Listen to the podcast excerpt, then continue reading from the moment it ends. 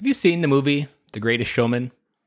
I've seen this movie a few times. I'm going to admit, I cried my eyes out pretty much every time watching this movie. First time I was watching it was on my way back from Europe, flying through Chicago, and I was watching it on a small plane. Plane's dark at night, and watching it on my little TV, crying my eyes out, hoping no one notices. Plane's dark, so I had in the best spot to listen to this. But man, this movie just resonated with a deep, deep chord with me.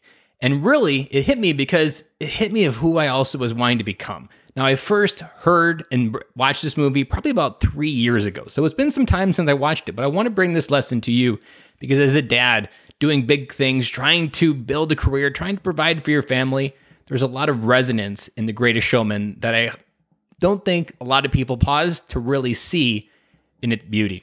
What it reminded me of is what is possible for what my own life, what I'm not living up to, and a future that I can only see when I close my eyes. There is a dad out there that so many times we get hung up on all this stuff externally.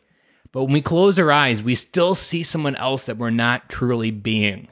And that's what this movie really showed me is that when he closed his eyes, he saw this world that not had not yet been created. In this movie, he shares a story of heartache, tragedy, but to me, it shares a story of a man who saw more for his life from a very early age and dared to dream bigger than anyone else.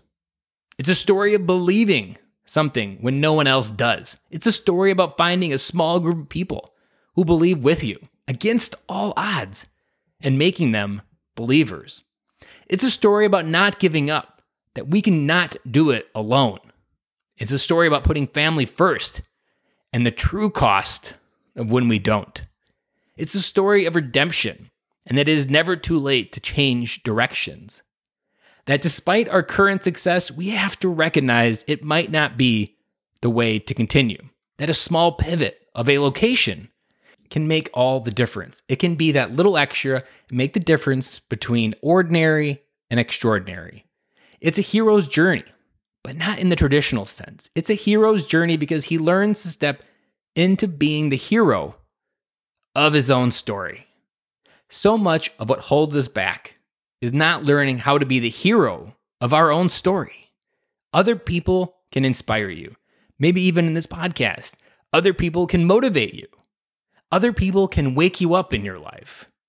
But only when you realize to be the hero of your own story do you truly learn to move forward with either what happened in your past the life you're living right now or the life that waits you in the future.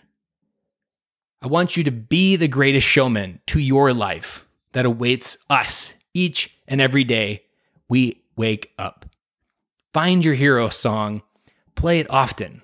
Find those anchor points in your life that keep you grounded and moving towards the future that you've always wanted in your life. This is your invitation to be the dad that you've been waiting to be, to be that orchestra that conducts his greatest symphony, which becomes his family. With that, hope this message helps. I'll be back again with you tomorrow.